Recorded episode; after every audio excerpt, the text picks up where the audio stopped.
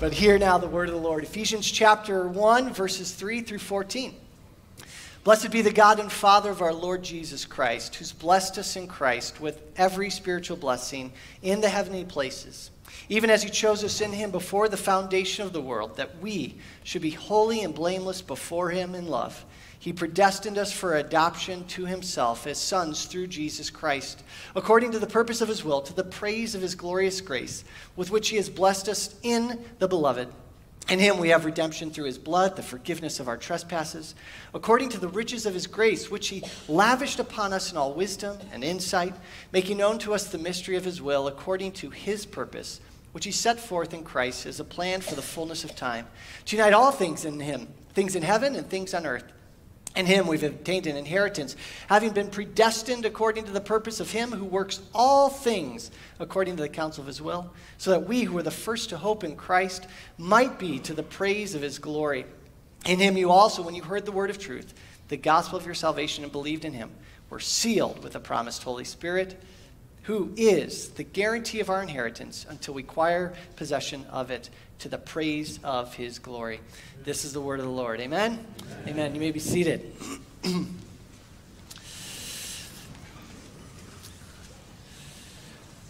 I've been referring often in our series in Ephesians, especially as it pertains to these verses, about the idea of gifts and gift giving and, and how we respond when we receive gifts.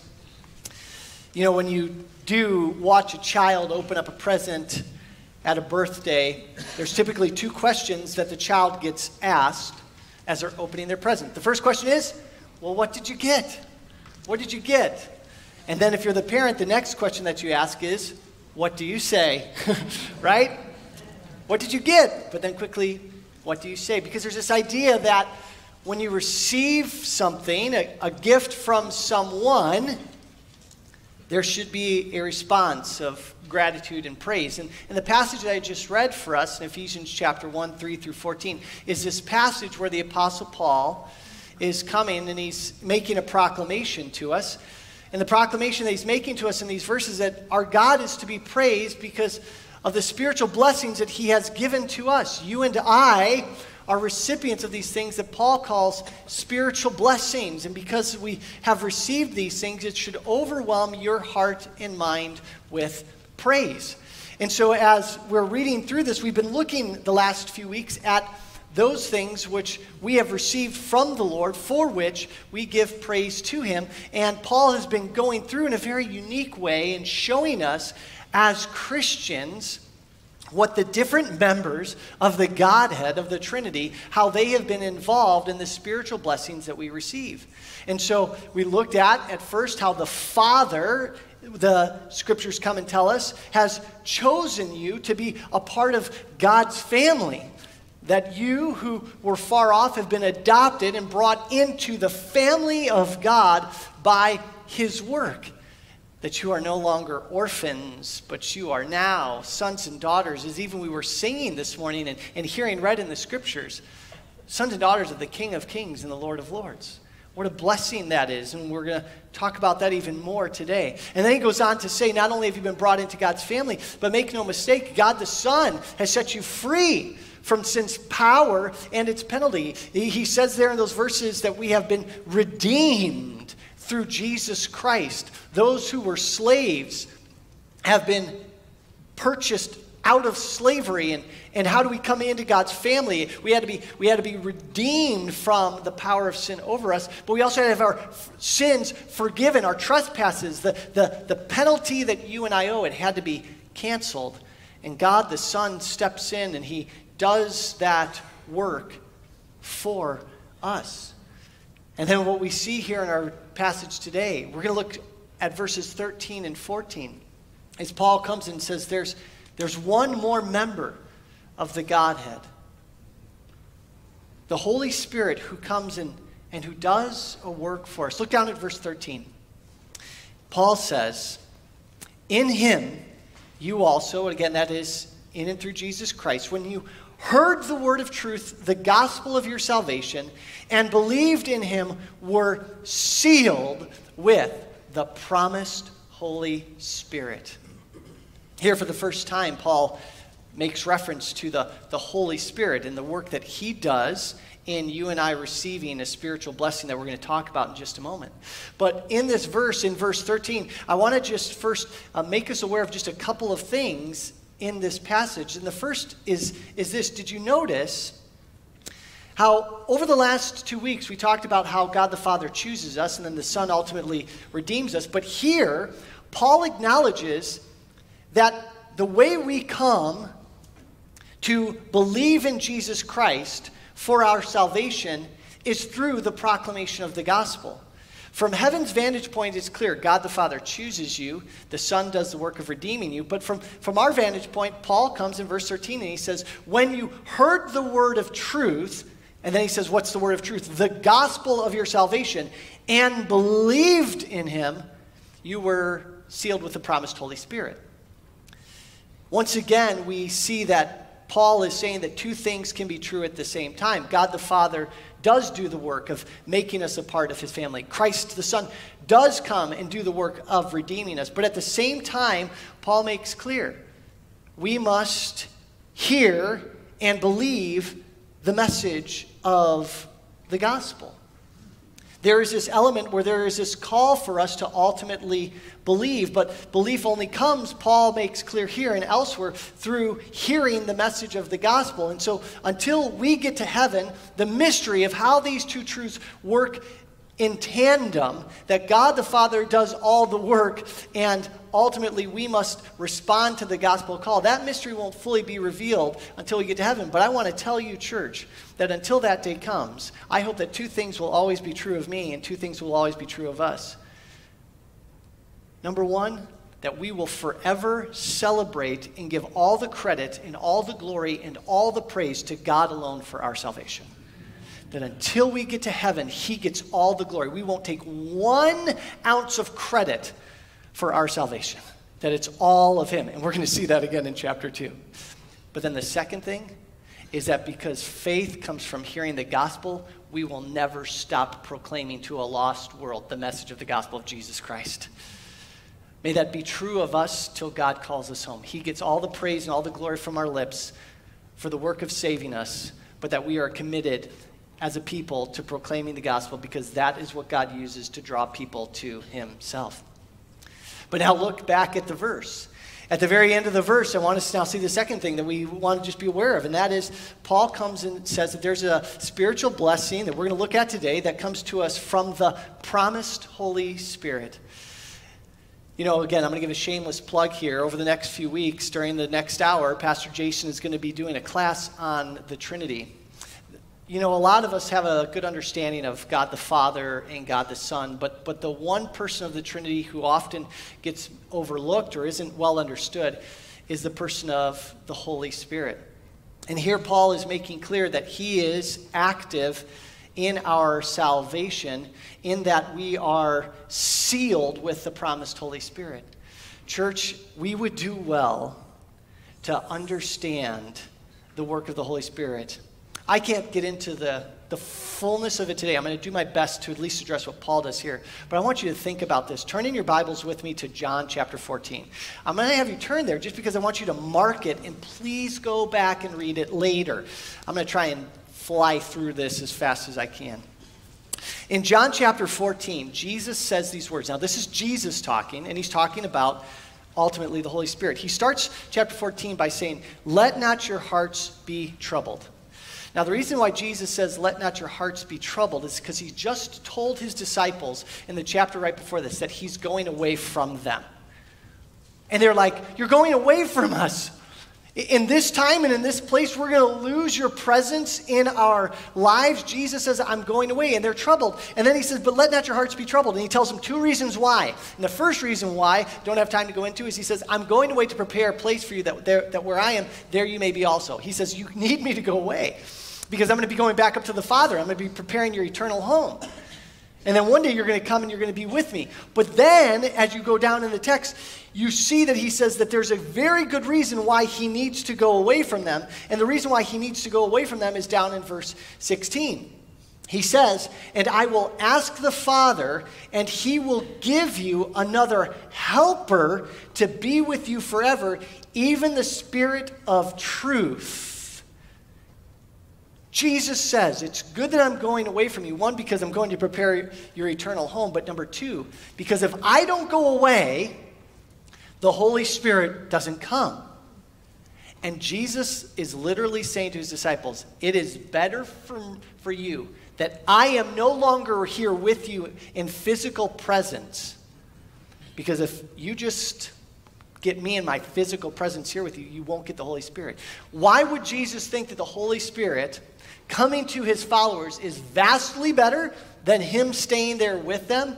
It's because Jesus knows that the promised Holy Spirit, the one who is to come as a helper, is God coming and dwelling not in bodily form like Jesus there with them, but God coming and indwelling in fulfillment of Old Testament prophecy his people. Rather than just having Jesus there in a physical form, Jesus says, the Spirit of God will reside in all of you. Tell me what's better, a, a, a Jesus who is in one place at one time, or God, Spirit with you at all times and all places? And so, the promised Holy Spirit at minimum church, Jesus says it is going to be glorious for you that He will come. Because when He comes, He will reside in each one of you. He's not just going to reside in the temple or the tabernacle as of old, He will be in and with you. In fact, look at John 16, 7. He says, Nevertheless, I tell you the truth. It is to your advantage that I go away, for if I do not go away, the Helper will not come to you. Not David's words, but Jesus' words. So, what is so wonderful about the Spirit? Today's text is going to begin to show us just a glimpse of it, and it starts with this. Verse 13, let's look back at it now. In him, you also, when you heard the word of truth, now be here back in Ephesians, the gospel of your salvation, believed in him, were sealed with the promised Holy Spirit. The spiritual blessing that Paul says comes to us through the Holy Spirit is this the Holy Spirit is the seal of your salvation. Now, ultimately, what does that mean? Well, that's what we're going to begin to explore. For the Holy Spirit to be the seal of your salvation, to understand the significance of that statement for you and for me, we have to understand this concept of how seals, not the ones in the oceans, art, art, art, right? But a different kind of seal was used in ancient times. If you were with us from the start of this series, I talked about how in Ephesus there's this huge temple at the time when Paul's writing this the temple of Artemis. And that temple, one of its usages was not just for the worship of this god, but inside of the temple was also the location of a bank, a place where the wealthy could store their possessions. Now, how would you know when you stored your possessions in a place like that which possessions belong to you and which possessions might have belonged to somebody else? What money in that chest was yours and what money in that chest was someone else's? The answer was in ancient times, you would have someone make a seal for you that then you would use to, to stamp either clay or wax or even metal. And that seal would be placed on your possessions so that people know when they looked at it, oh, that belongs to the Wojnicki's. That belongs to the Smiths. Your seal was the mark of your ownership. And we see this all throughout the ancient world. In fact, y'all remember that good old wicked queen of the Old Testament, Jezebel, right?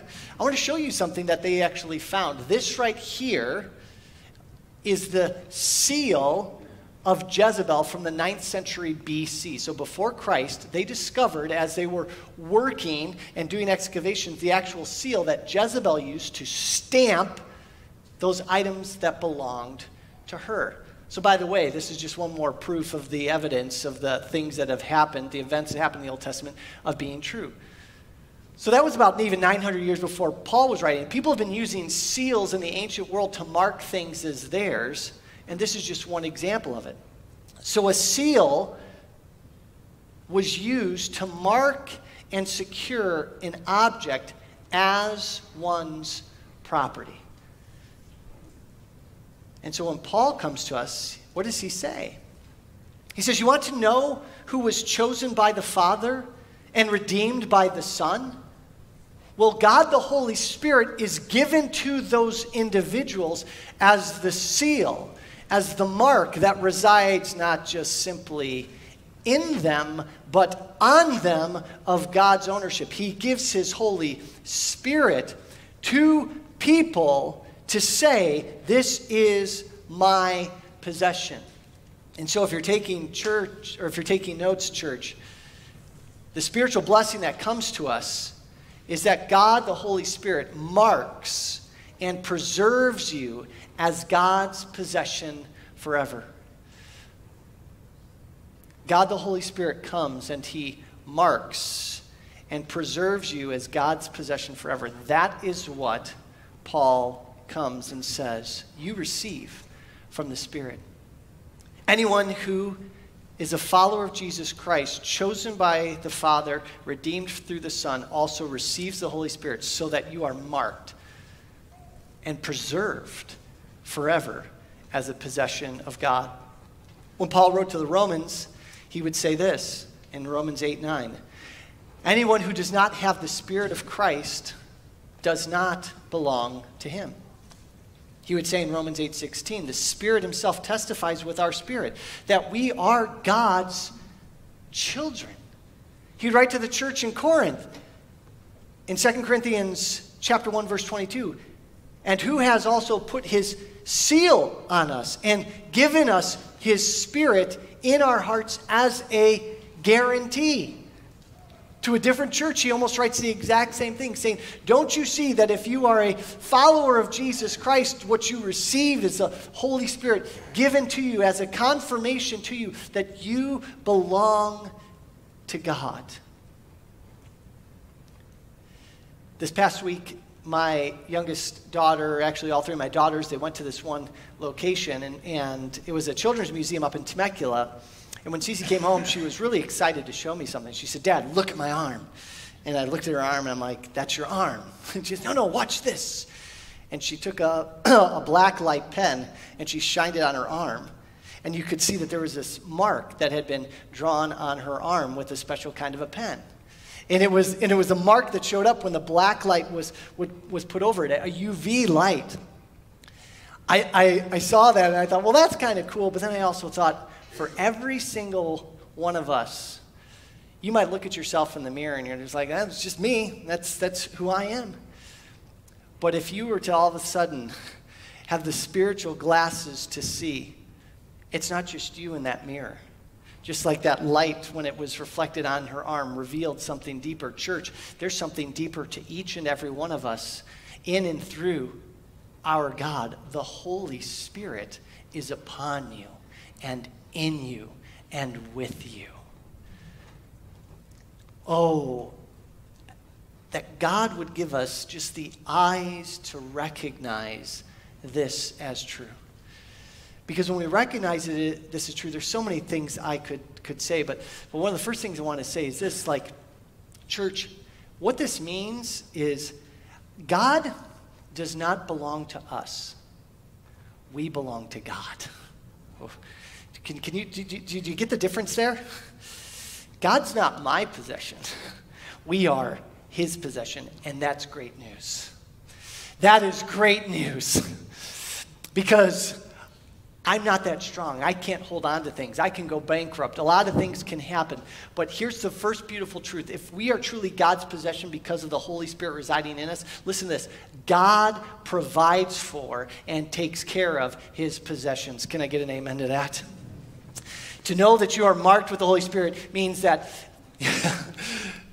you know that God's going to take care of you and that He's, that he's there with you. We, we see this throughout the scriptures. We, we see Jesus saying in John 10 27, My sheep hear my voice, and I know them, and they follow me. I give them eternal life. Jesus God the Father and the Spirit, they serve to take care of us. what becomes true of us is Psalm 23. The Lord is my shepherd. I shall not what? Want because, because we belong to him. the shepherd does not belong to the sheep. the sheep belong to the shepherd. And I'm telling you, it is the sweetest thing to know God as your shepherd. To know that you belong to him because he cares for us. You know, it's sometimes ridiculous the examples that we find of, of how people care for the possessions that they have. I want to show you a little picture of Penelope the pig. Don't awe this. No, I'm kidding. Penelope the pig, you can go to her Instagram handle. It's called at, at Pampered Pig. This is the most pampered pig in all of America. She's the possession of this couple. She has her own bedroom. She enjoys frappuccinos shared with her owner. She has a dresser full of clothes. She has her own bed. She has her own toys. This is a pig named Penelope. And literally, her handle is Pampered Pig. Church, we look at this and we can say it's cute, and we can also marvel that somebody would care for a pig so deeply. Here's the thing, though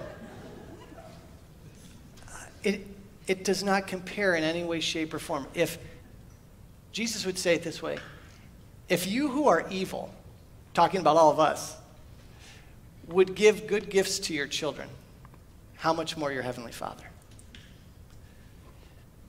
The way that God cares for his possessions is beyond actually what we can imagine. And if you have the Holy Spirit, you are his possession.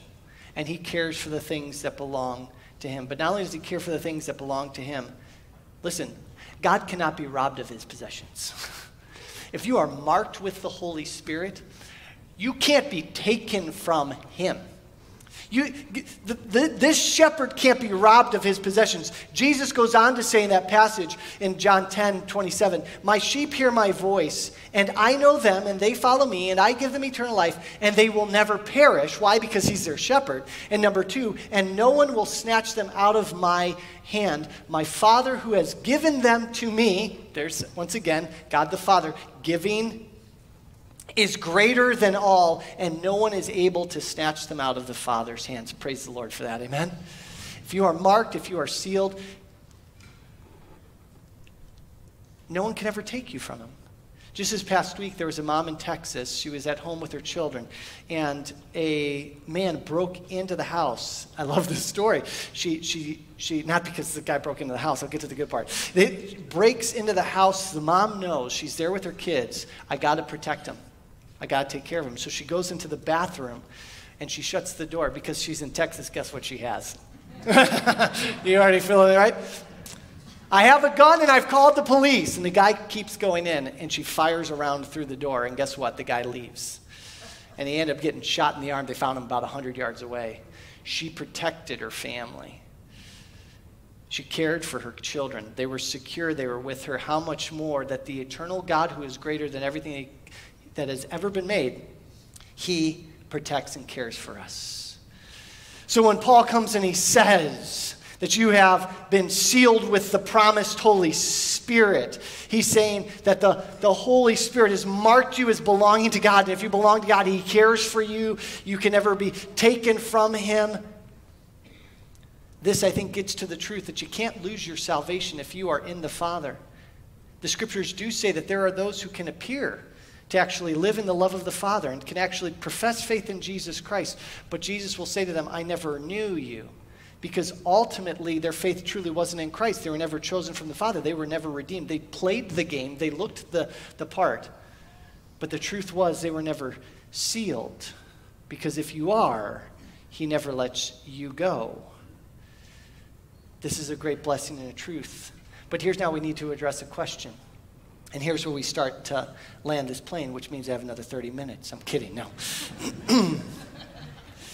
here's where we need to address something. How do I know if I'm sealed with the Holy Spirit? Are any, are any of you just kind of wondering that right now?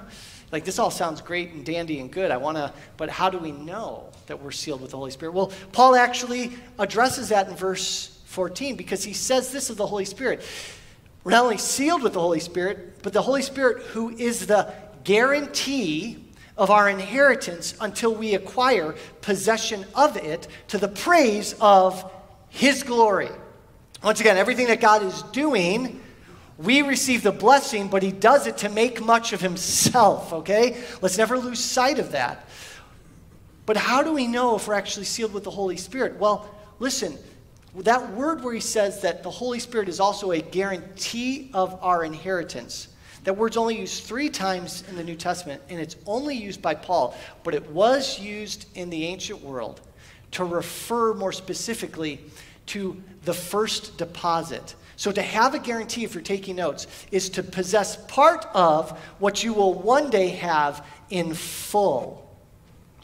And so, when he says the Holy Spirit is given to us as a guarantee, what Paul is really saying here is this the Holy Spirit is given to you as, as the first deposit, you will, of, of the fuller blessing that you're one day going to receive. So, right now, right here in this place, as a follower of Jesus Christ, you begin to experience through the Holy Spirit's presence in your life because you've been sealed by Him. You begin to experience some of the inheritance that you and I will one day know in full. You see, the last part of that statement about the work of the Holy Spirit is this God, God the Holy Spirit, He also acts as the first deposit of your inheritance.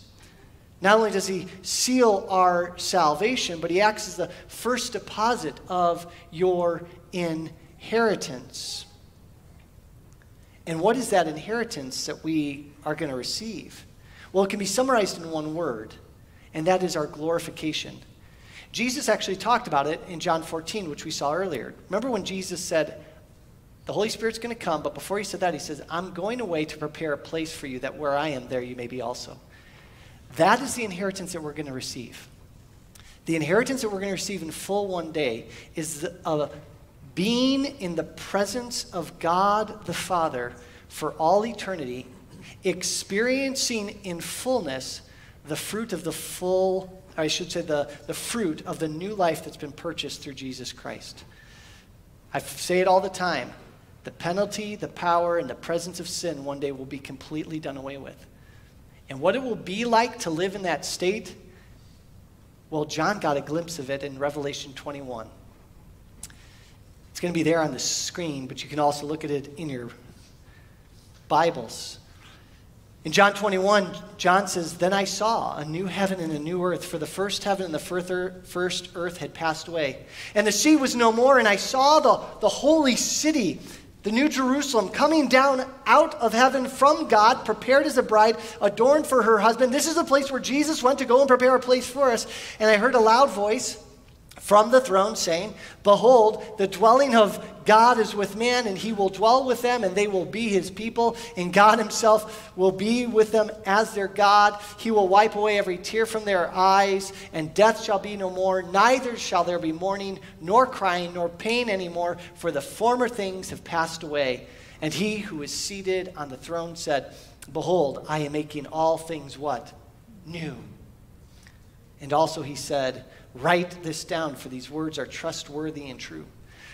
Christian here today, do you know that a day is coming when you will experience the fullness of your inheritance in Jesus Christ, which is a life where the impact of sin on you is no more. And what that means is you will be able to live in perfect obedience to the Father. You will live as that new creation, meaning you'll be able to love, and there will be no more pain, and there will be no more suffering, there will be no more corruption in your life. And so, what Paul says here is if you have the Holy Spirit, you should be able to see and experience evidence today in part of what you will one day know in full. And so to be sealed with the Holy Spirit, church, ultimately means this the Holy Spirit enables you to experience evidence of your future inheritance. Am I sealed with the Holy Spirit? Paul says, if you are, then you will be enabled to experience, even now, evidence of your future inheritance. And what is some of the evidence of that? I'm going to just fly through it here in closing. The evidence, first and foremost, one of them is found in Ezekiel 36 27. Before the Holy Spirit comes, God prophesied what the experience of the Holy Spirit in your life and my life would mean. And he said this And I will put my spirit within you and cause you to walk in my statutes and be careful to obey my rules. The first evidence that we experience through the Holy Spirit's presence in our life is obedience to God's commands. When you are under the power of sin and under sin's penalty, you and I Paul talks about to the church in Galatia, he also talks about the church in Rome, are hindered in our ability to obey and to live out obedience to God the Father. But when the Holy Spirit comes upon us, now we are enabled to ultimately walk in obedience because it's no longer I who live, but Christ who lives in me. The Spirit of Christ indwells us, and so we're able to walk in obedience. And so, you, if you are in Christ, if you are sealed with the Holy Spirit, are now enabled to walk in obedience. Will you walk in perfect obedience? There will be times where we struggle with sin and temptation still exists. But there will be this evidence. You'll have this life where you're like, I can, I can obey what God commands because I'm not trying to earn his favor. I'm not trying to earn his blessing because he's made me this new creation. The second evidence that Jesus talks about in greater detail is our understanding of God's word. That we begin to understand God's word and, and it actually brings life and help to us. Jesus would say in John 16 13, when the Spirit of truth comes, he will guide you into all truth, for he will not speak of his own authority, but whatever he hears, he will speak, and he will declare to you the things that are to come. He will glorify me, for he will take what is mine and declare it to you. All that the Father has is mine. Therefore, I said that he will take what is mine and declare it to you. I love the testimonies that I hear of people who, once they have been saved, they, they say, You know, I used to read the Bible and, and it just didn't make sense to me. But then I was saved, and, and the words became life and help, and, and, and they became a, a joy to me. The Spirit's presence in your life takes the words of Christ and it makes them alive to us. This book, the Word of God, becomes something that ministers to our spirit. I can't go into this passage, but it's there in your notes 1 Corinthians chapter 2, verses 12 through 14. Paul writes about how the world cannot understand the things of God because it does not have the Spirit of God. But he says in verse 16, But we have the mind of Christ. The Spirit of the Lord dwells in us. And so the Word becomes alive to, to us. I'm not saying that if you have the Holy Spirit residing in you, that you're going to be able to understand perfectly everything the Word of God says without help, without instruction. Do you know why I can say that? Because when we were looking at 1 Timothy, it says that God gives to the church pastors and teachers and others who are called to instruct us in the Word of God. We need each other's help in these things. But the Word of God comes alive, and Jesus even says that as you go about the way, the Spirit will bring to your mind those things that I have taught you to help you. I love that promise of Jesus when he says, The Spirit will bring to your mind those things I've taught you to help you. But there's a caveat to that statement. The caveat to Jesus' statement that the Spirit will bring to mind the things that I've taught you implies that you first know the things that He taught you. Are you, are you tracking with me? The Spirit isn't going to all of a sudden bring to your mind a, a verse from the Gospel of John that you've never read. That's not how it works as we study the word, the Spirit then is able to take the word and minister to our souls. But then the last evidence that the Holy Spirit enables us to see is fruits of righteousness. I could have said the fruit of the Spirit, but I'm just going to say the fruits of righteousness. This is a whole sermon in itself. I talked a little about it last week, but in Galatians chapter 5, in Galatians chapter 5, Paul lays out in great detail how the Spirit ultimately comes alongside of us and enables us to demonstrate not just obedience to God's word, but actually behavior and conduct that is consistent with the Spirit's presence. You know, I, I can say this because I watched it for the last three years. And he'd be totally embarrassed for me to, to say this. But I'm going to say it anyway. As we were constructing this campus, Dean Schumacher, a brother in the Lord, who's put his faith and trust in Christ, chosen by the Father and redeemed, I got to watch the Spirit work in his life. And the way I got to watch the Spirit work in his life was the fruit of the Spirit is love and joy and peace and patience and kindness and goodness and faithfulness and gentleness and self control. All words that describe the typical construction worker. Why do we laugh? because that's not what you typically think. And yet it can describe the typical construction worker. You know why? because I watched as a man who worked in that field demonstrated those things every single day. Now, not perfectly, and I know that he would admit that, but I watched people very rough, not gentle, not displaying self control at times, do things even on this construction site. And then I watched as my brother responded, not in the flesh, but in a way that was contradictory to what a typical instruction person would do. Why was Dean able to do that? Because he's better than the rest? no, because he was a man who was filled with the Spirit. And I saw evidence in that life. But it's not just Dean. I can look out here at this church and I can see that in so many of you. I've seen times when you've been put in situations and, and how instead of the works of the flesh coming out, the fruit and the evidence of the Spirit's righteousness in you. You putting on display before you get to heaven what it looks like to live as God's people now. Every time that happens, that is the first deposit of your future inheritance. I can't imagine the day what it's going to look like when we all, in Jesus Christ, live and engage one another in that way. That's our glorification. But until that day comes, the great hope that we have and the great help that we have is that until it comes, we have been enabled by the Spirit to begin to experience evidence of that even now. How great, how kind, how awesome is our God that He would choose us who don't deserve it to be in His family, that He would die and sacrifice his life to redeem us out of slavery and set us free from sin's power. And then come to us and implant his very spirit to indwell us until the day of our glorification comes. So that even now, in a world that's still broken, we can experience the blessings of that inheritance. That's why Paul says, Blessed be the God and Father of our Lord Jesus Christ. Amen? Let's pray. Lord, you are so great and glorious in all your ways. They are literally too great for us to enumerate.